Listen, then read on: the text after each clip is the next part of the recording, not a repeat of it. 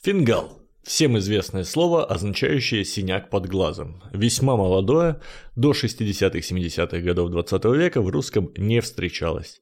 Есть ебаная теория от каких-то псевдолингвистов, что это в честь героя кельтского эпоса Фингала. Однако это, походу, пиздеж. Скорее всего, словечко, как и многие другие, пришло в русский из тюремного жаргона.